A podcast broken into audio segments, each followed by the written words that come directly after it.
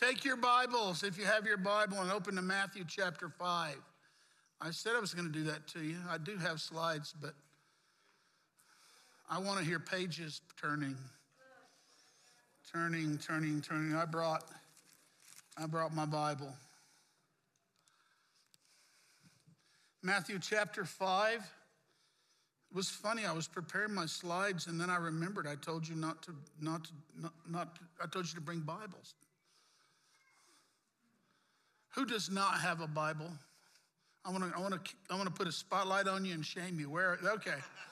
All right. Oh, well, there's not very many of you, but so there you go. I'm going to give it to you because I'm an indulgent parent. Now, I'm going to read from a translation that's not that one. So if it's different, it's fine. What am I reading from? Matthew 5. Modern English Version. You are the salt of the earth, but if the salt loses its saltiness, how shall it be made salty? I could have got a better translation. It is from then on good for nothing to be thrown out and to be trampled underfoot of men. You are the light of the world. A city set on a hill cannot be hidden. Neither do men light a candle and put it under a basket or uh, but on a candlestick.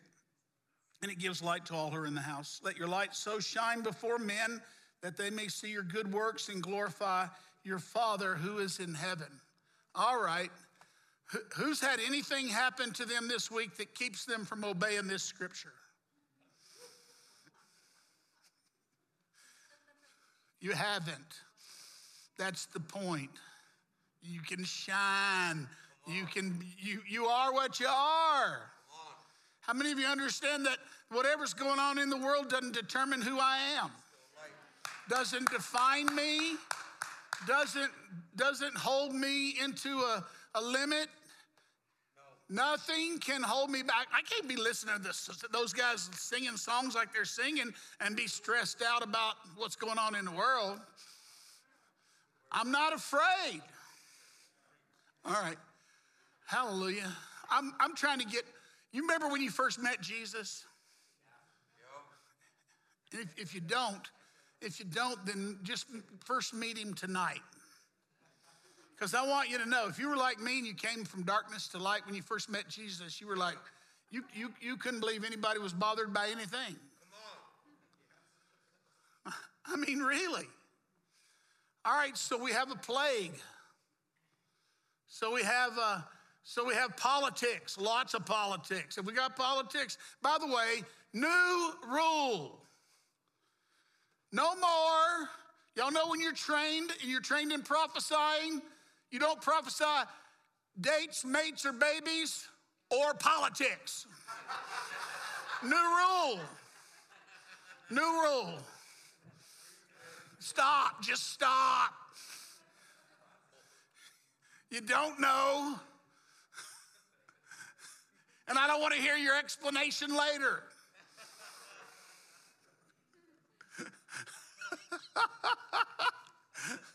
like, Politics are like babies. You get what you get. Receive it and deal with it.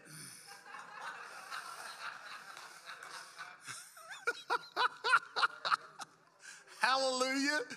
I promise you, when your kids turn to teenagers, none of you asked for that.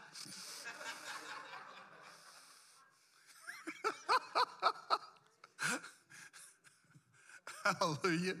But of course, I, all I had to do is think back to when I was a teenager, and I go, Well, I sure was sowing into it. I might not have been asking for it, but I was sowing into it. Hallelujah. I'm going to talk about politics tonight, of course. Of course.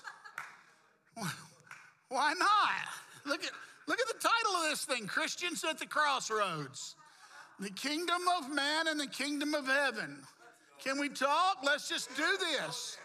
Come on, and while we're doing this, let's get it even, let's give it even more muddier. Let's do this text. Turn to Revelation chapter 20. Come on. I would. You bet I would. Revelation chapter 20.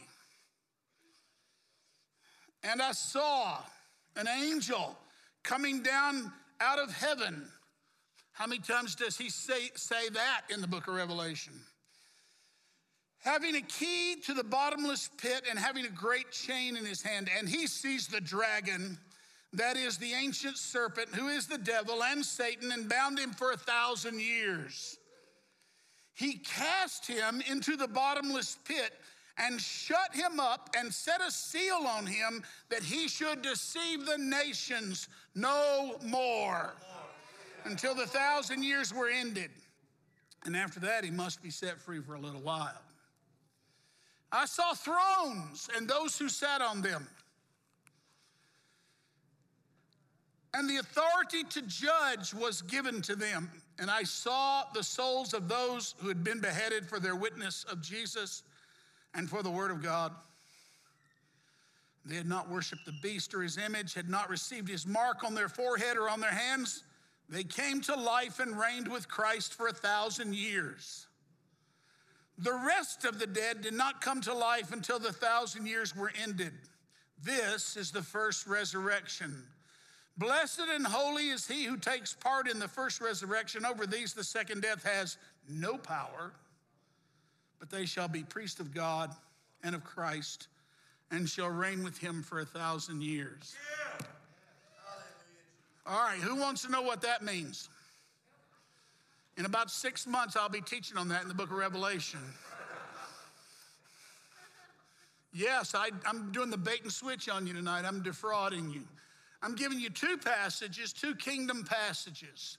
One about a city set on a hill, one about uh, those who, who reign with Christ for a thousand years. You're in a church with a strange name. We used to call it a wonky name. It's called New Life City. Don't call us New Life City Church. We're New Life City. The city is the church. We don't need to say it twice, that's redundant. Don't be repeating yourself. We are a, a city of new life. We are a city of people who have passed from death into life. We are a city of people who are in this world but not of this world. We are a city of this of, uh, we're a city of people who are alive from the dead. Got to get this in you, man. Get it. Get this in you, woman. You got to get this. So last week I gave you a little lesson on Martin Luther. This week I'm going to give you a little lesson on Augustine. It's not, it's not, it's not Augustine, it's Augustine. And no, I ain't talking about that guy in, in, Lones, in, in whatever, Lonesome Dove. but first, I got to talk to you, you know, but first, how many of you know who Constantine is? Flavius Valerius Constantinus. He was Constantine the Great. He reigned uh, from 306 to 337. 337 was the year of his death. How many of you have heard of Constantine? You've heard of Constantine, right?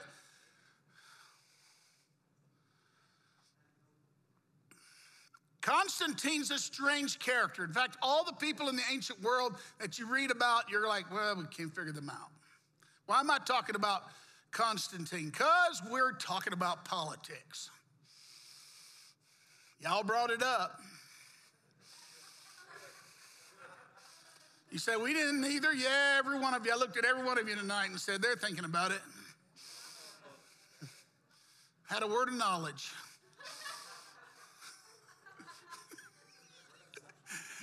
Can't get this stuff just anywhere. well, Constantine was a Roman emperor. He went into battle in 312. They say he and his army saw a vision of the cross in the sky. In other words, not just one person. Apparently, he didn't really know what it was. And he heard a voice in Tutonica. In this sign, conquer. Purportedly, he took that sign and fashioned it onto their armor, went into battle and won, and began a journey that would be his conversion to Christianity. The Roman emperors had spent 300 years dealing with Christianity and Christians. My, my uh, historical theology professor asked me to do a paper when I was in seminary 100 years ago, tracing, he wanted me to trace the. Uh, changes in policy of the Roman emperors toward Christians in the first 300 years of the church and how it affected I was I'm like, well, I can do that. I went and did my paper and you know that guy gave me a C. He said, "No, you earned it."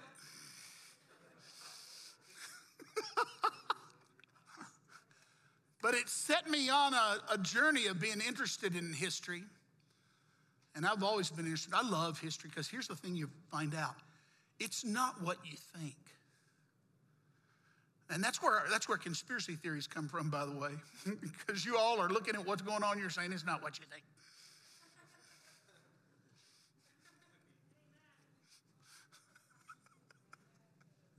you're stressed out about it, you want to get to the bottom of it, and it ain't gonna work.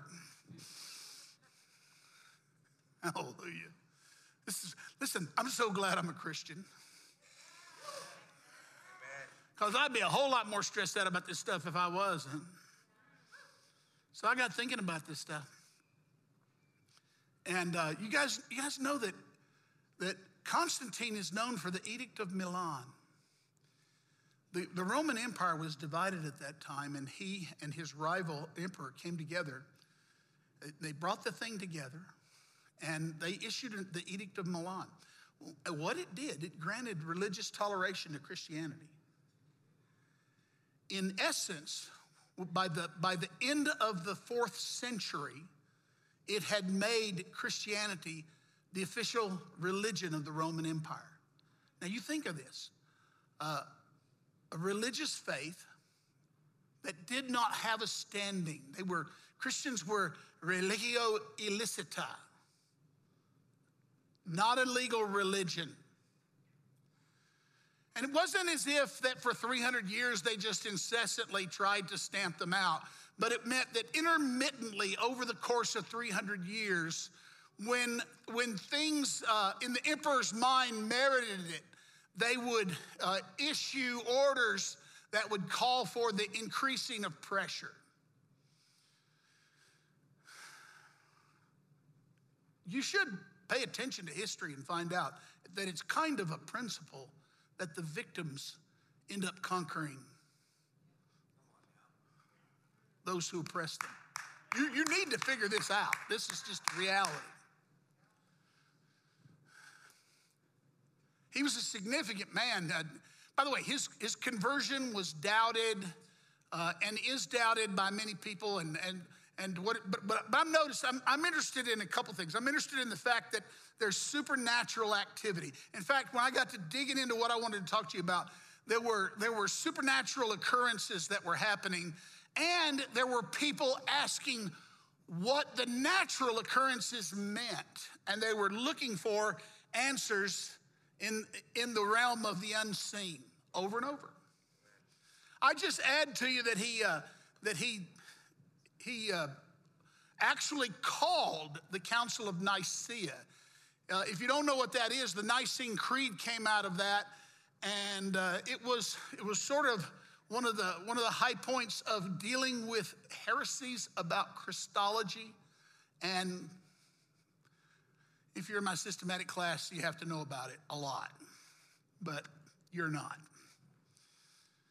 And um, it was the council at which Arianism was condemned, which was a, which was a heresy that uh, made Christ less than very God of very God. Anyway, he was baptized on his deathbed. So I, I just set the stage for that. Why? Because what you have now is you have a hundred years of the Roman Empire having at its head those who were favorable to or participants in Christianity. Now you think of it. You, you think of it. In other words, Christians had political standing for the first time in their history.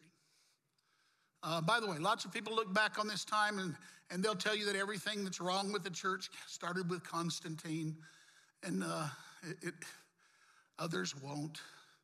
I'm like, anything that you think is the sure answer to anything, you're wrong. Nothing is just one simple answer. Life is very complex, history is very complex. But I want you to have the flavor of where they were. Because Christians are always asking where we are. So, then this happened 410 look here. I was in 312 now i'm in 410 and alaric and the visigoths sweep down into italy a germanic tribe and they conquer rome you have to understand what it meant in Christendom for, their, for Rome. Rome became that shining city on a hill. Rome became that symbol of God's great presence in the earth. Rome became a source of, of actual hope. To see Rome fall Here's what it does it caused every issue of their lives to come into question. And there it is, I give it to you right there. The pagans were saying, well, you know, if you're a pagan, you're saying, what happened? And here's what they said they said, well, those Christians came in and they made us weak with their love and their belief in heaven. They really did. But they went further. They said, and because we stopped sacrificing to our gods, the gods have finally taken out their wrath on us. You can see this, can't you? Listen, a hundred years of, uh, of, a, of a Christian veneer over a culture doesn't end the paganism. People still practice their religions in secret and, in, and underneath, same way Christians do. But now they said, oh, this is, we, we understand, we know what's happened. It's the Christians' fault. And then the Christians, oh man, the Christians were just as goofy. They were saying, what's happening? And guess what? They retreated into their eschatology. And guess what? There were people with doomsday eschatology in the fourth century, which is now the fifth century. There were people that had the, they had the same kinds of eschatologies that we had. In fact, specific, well, am I going to get there? Yeah. If I don't get there, I'll come back and circle around. I forget what I put in my notes. Um, but out of this also comes kingdom theology. Now, there are two great uh, um, there, there were many more, but there were two specifically great leaders in Christendom at the time. And uh, it's really important, man. This, listen.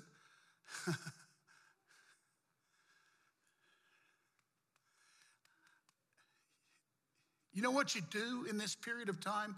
You start acting like Christians and obey Jesus Christ.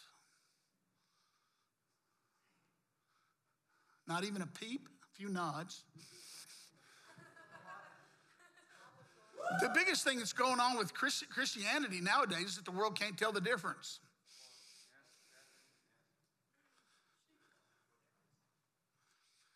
In fact, I would be very happy for us to be less successful so that there would be an ability to distinguish us from who, who we are from who we're not.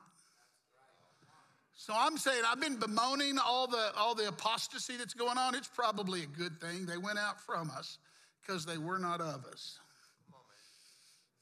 That's what John said.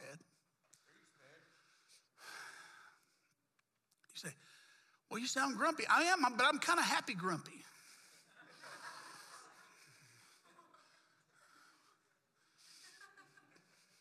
And just so y'all know, I'm married to Mama Gail, and she's, she's already told me off this week about my grumpiness. You don't, you don't believe it, you, you can, she's proud of it. it was good. It was good. I was taking notes. Well, I want you to meet somebody else. I want you to meet Eusebius, Hieronymus, Sophronius, better known as Jerome. Jerome.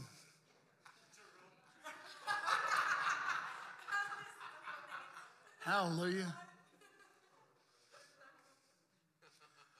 I love this guy because uh, he was he was born. I got a snort. I like that. Hallelujah. I got a daughter that snorts when she laughs. She's famous for it. hey, listen, Jerome was a scholar, and just like today, you think it just happens today. Jerome fell in love with his scholarship. In fact, I'm going to tell you about two scholars, and both of them were high level scholars that have changed history. He was in love with his scholarship, and he had a dream. And in his dream, he stood before the judgment seat of Christ and was, and was told, You're not a follower of, you're a follower of Cicero, not of Christ.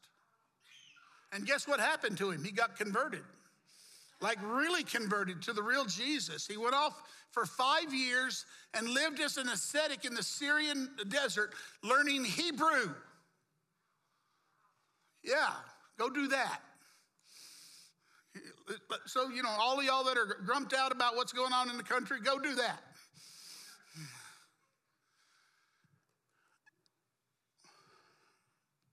He was, he was quite a scholar. And he got commissioned to start translating the Bible into Latin. 382 he began, and he did it for 23 years. And by the time he was done, he had produced a document called the Latin Vulgate, which was the, the Latin translation of the, of the Bible. Now, um, you're right about that word vulgate. It sounds like vulgar because that's it, it, it means common. And what it means is he put the language, he put the scriptures into the common language of the people. So he learned Hebrew, translated the Bible into the Latin Vulgate. He had to also learn Greek in there because he translated that as well. It's a interesting thing he uh, i just include for you that he included the apocryphal books that if you've ever wondered where the apocryphal books came from the the you know the extra you know how the catholics say they got extra books? The the apocryphal books uh, really they came from the fact that that uh, jerome uh, translated translated them but even at the time he saw them as for edification not as part of the official canon. And it didn't actually become part of the official canon of the church for a thousand years. It wasn't until you see it up there, the Council of Trent, when the, when the Latin Vulgate became the official Bible of Roman Catholicism, and it still is. All right? Now, you needed to know all that. So you can go home and say, I, I had a graduate class at church tonight. Got my head full of stuff. Now, Jerome was living in Bethlehem. And when, when the Visigoths sacked Rome, refugees fled all over the world. And one of the places they fled was to Jerome. And Jerome, as one of the leaders of the church, he has to be a guy who tells them, What do we do now? What do we do now? And Jerome's eschatology determined what he did. I'll come to it. But first, I want to meet you one more guy, one more guy with a big name Augustinus Aurelius, or if you will, Augustine of Hippo. Hippo is in Algeria, if you're wondering where that was. So you've got, you've got uh, St. Augustine and St. Jerome. And if you're all wigged out religiously because I use saint before their name, then come see me and I'll call you saint after church. Put you on level ground. St. Cullen, that's a good one. That's a good one right there. Y'all go over there and see St. Cullen. He'll help you out. he will, he'll help you. Augustine, and I want to here, I want you to see this also. Augustine was also a scholar. He was also a student of Cicero. He was a, he had a Christian mother, Monica, and he had a and he had a pagan dad but he spent most of his days, listen, he was a very contemporary kind of guy. He was basically led by his passions. You know, he's the one that prayed that prayer Lord, make me good, but not yet. You thought you invented that prayer. you thought you made that one up yourself. Well, his conversion was something because uh, he was around Christianity a lot, but he didn't embrace it. And then in, five, in 386, he heard children's voices. Take it and read it. Take it and read it. Now, by the way, I think he actually heard children's voices. I think he heard them uh, singing a little ditty, but he said he didn't know of any song where those words came from. But it somehow pierced his spirit. And so he took it and read it. That is to say, he took the book that was close to him, the book of Romans. And you know what he did? He did what you do when you hadn't read your Bible in 30 years and you want God to speak to you. He just opened it and put it, you know. He played some Bible roulette. And he put his finger on, let us behave decently as in the daytime, not in sexual immorality and debauchery, which was how he was living, not in dissension and jealousy, rather clothe yourself with the Lord Jesus Christ. And he read that and it stabbed him to his spirit. And you know that dude got converted? Like, really got converted? Like, on the spot, so converted he went and told his mother. When you go tell your mother you're converted, I mean, Jesus made him alive. That was in uh, 386. He was discipled in Ambrose, another saint. Not ambrosia, that stuff you eat. Ambrose baptized him on the eve of Easter in 387. Became a priest four years later some say with a hook in his jaw, pretty much the way Augustine did stuff. And five years later, he was a bishop and spent his, spent his rest of his adult life as a bishop. Jerome was in Bethlehem. Augustine was in North Africa when the Visigoths sacked Rome. And the refugees flooded.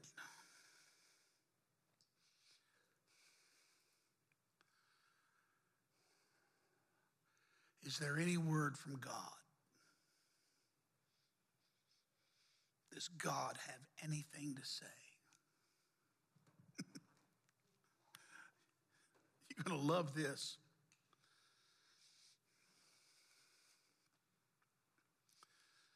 Jerome had just, listen, along with his work, translating the Bible, and, it, and, and I guess, did I put, but I put it on there? It took him 23 years, yeah. So, along with that work, he was writing commentaries, and he actually was writing a commentary on Daniel, finishing up a commentary on Daniel. But he had an eschatology that where Jerome believed that, listen, that, that the emperor in Rome was the restrainer of first of, of Thessalonians, Second Thessalonians. And that after he would perish, 10 armies of the pagans would come. So Jerome has an eschatology that this is the end of the world. And it was time to go hide in caves. And so, literally, he would tell people to, he, and he was very much an ascetic and he lived that kind of life and stuff. And, and so they, he retreated again. I'm saying this because, listen, one of the responses to problem in culture is for people to escape, to withdraw.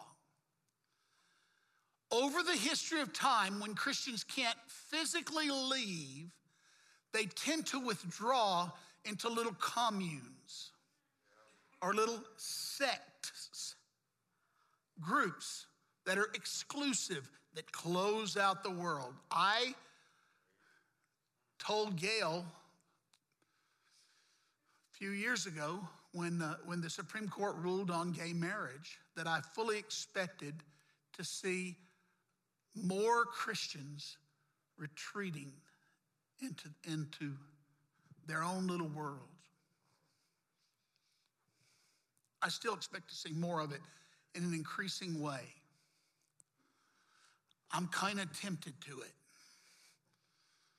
You know, Mama Gail's been asking me for a quiet life for a long time.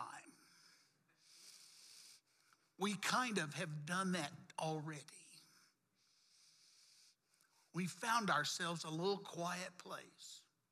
Although I intend to come out here and bother you three or four times a week.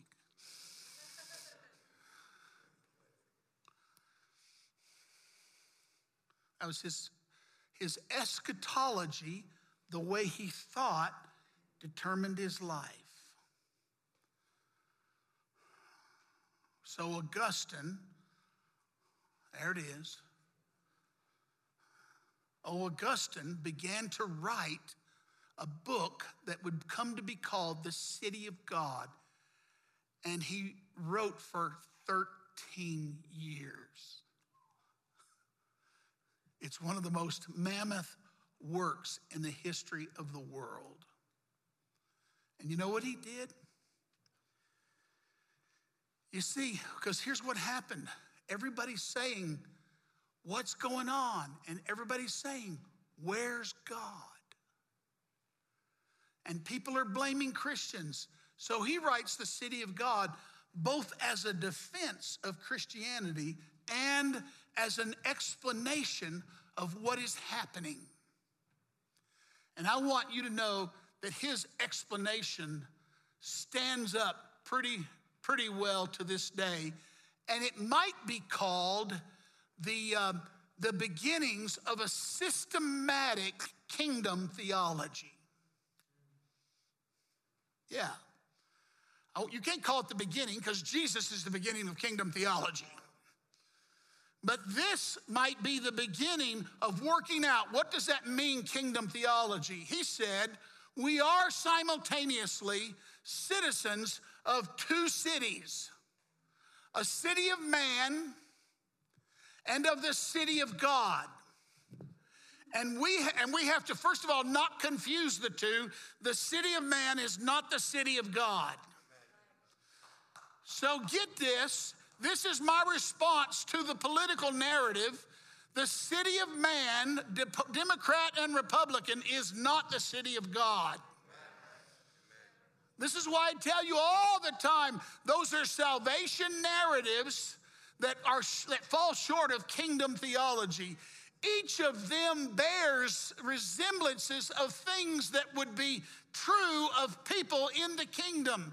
Neither of them can reach it because neither of them has as its basis the transcendent worship of a King of Kings and a Lord of Lords over all, through all, and in you all.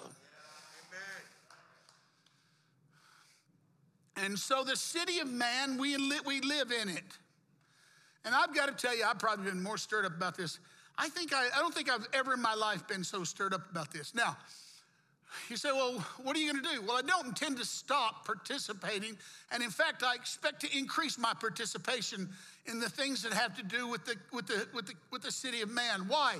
Because man is there.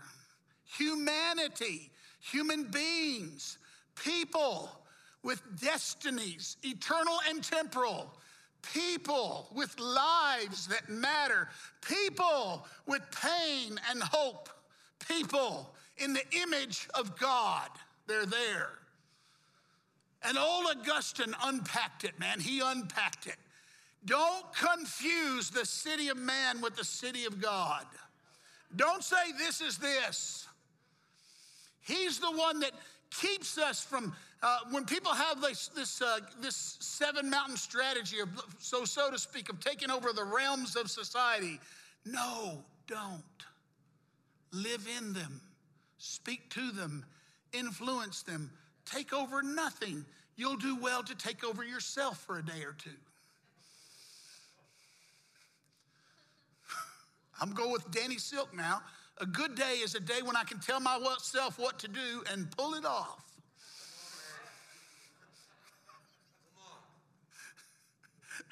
All you got to do is set a box of cookies out in the open, and you, you can't do that. You can't tell yourself what to do. right? Yeah, oh, yeah, yeah, yeah, yeah. Cookies is almost the universal. You, you can almost not find somebody that hates cookies. If you can, they probably need to go on to heaven now. Help them. If it ain't cookies, it's ice cream. You know, people, they always tell you if you won't eat ice cream, you'll live longer. And I always say, what would be the point?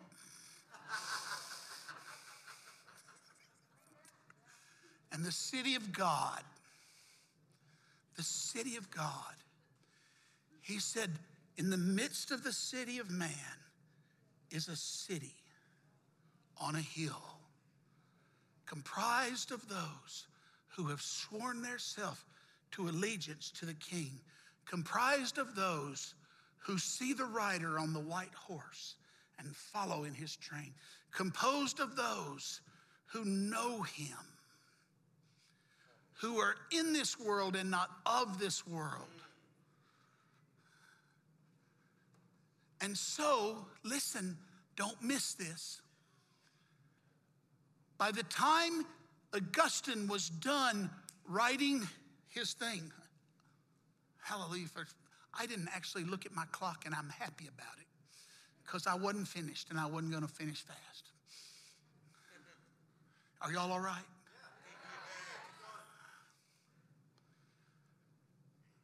By the time he was finished with his writing, another Germanic tribe, the Vandals, have made their way not only to the sea, but across the sea and into North Africa and they are coming. And old Augustine finds himself as a, a bishop. And by the way, he was something else, that man. He traveled more than, he traveled as much as any bishop you know today to his churches and to his people. He was a pastor's pastor. And he dealt with heresies that were going on in the world of his time the Donatist heresy and the Pelagian heresy. Go look them up. You won't understand them even after you read it. No, you will. But when the Vandals are, are at the gate, you know what he does? He becomes part of the defense of his people. And he becomes a full participant. Augustine, after all, is the one who wrote the principles of a just war. because he had to deal with what do you do? You're a bishop. What do you do when those who, you know, you, you had questions? It wasn't any small question. It wasn't going to be long before what happened to Rome was going to happen in North Africa. And so he wrote these things. In fact, look it up. Right now to this day, if you look up the principles of just war, you will do two things. One, you will be in awe of that kind of thinking. And two, you'll be ashamed that we don't practice it. We could talk more. He contracted a disease, plague. And in 430, I think I wrote four, uh, 320, I'm sorry, um, in, in, I gave you the wrong date. In 430, he died as the city was falling into the hands of the vandals. Now you think about it. Now listen, don't miss this. While his life work was being destroyed before his eyes, he died. So, chin up.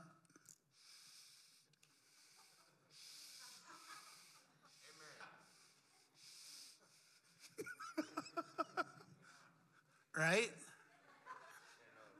We don't put our hope in the city of man, put our hope in the city of God. We don't sing like we sing and worship like we worship because we think we're going to walk out of here and it's going to go our way and be our way and everything's going to be okay. We worship like we do. We praise like we do. We hit our eye like we do. We have a, we have a vision that is not merely this world. And at the same time, our vision of the other world compels us to engage ourselves fully in everything we can in this world for the greatest outcome for people everywhere. Because we're citizens of the kingdom of heaven. Stand together. And apologies if they're needed. You know, before before COVID, we always went an hour and 45 minutes before we even started praying for people. And then during COVID, we went down to an hour and a half. And y'all are coming back, and I'm getting encouraged, so we're going big. We're going bigger. Because I like what Stephen's doing, I want him to give us more, not less. Get ready. Let's have the, let's have the communion. Let's receive Jesus. Let's receive Jesus. I think that made sense. Did that make sense? You know what I did? All I did was tell you what you already know. I gave you some historical framework, but I just told you what you already know. Now, listen, guys, Jesus, the real Jesus, the living Jesus, loves us. And he has said, that, that he wants us to come to a table where he is the meal. What a king. What a king. He can create the world, he can become one of us in the world. The uncreated one can become a creature. And then we can take bread and he can inhabit it.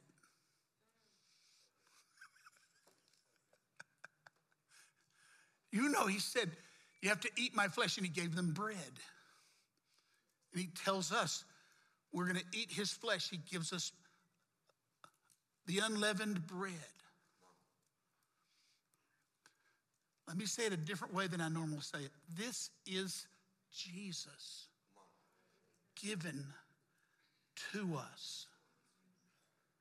Lord Jesus, we thank you. We receive you tonight. Amen.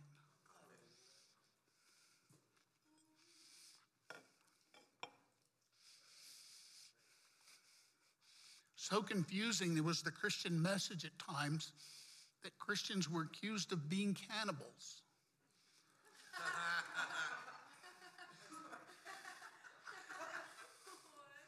you eat flesh and drink blood. Now, think about it. When Jesus proclaimed it to them, he didn't explain it to them, and he let them be offended about it. And then he did it. And the night that he was betrayed and he took the cup, I don't think they understood it. But so arresting was this one that they gladly did what he asked them. This is the new covenant in my blood, which is shed for you. This is the blood of Christ. Receive it.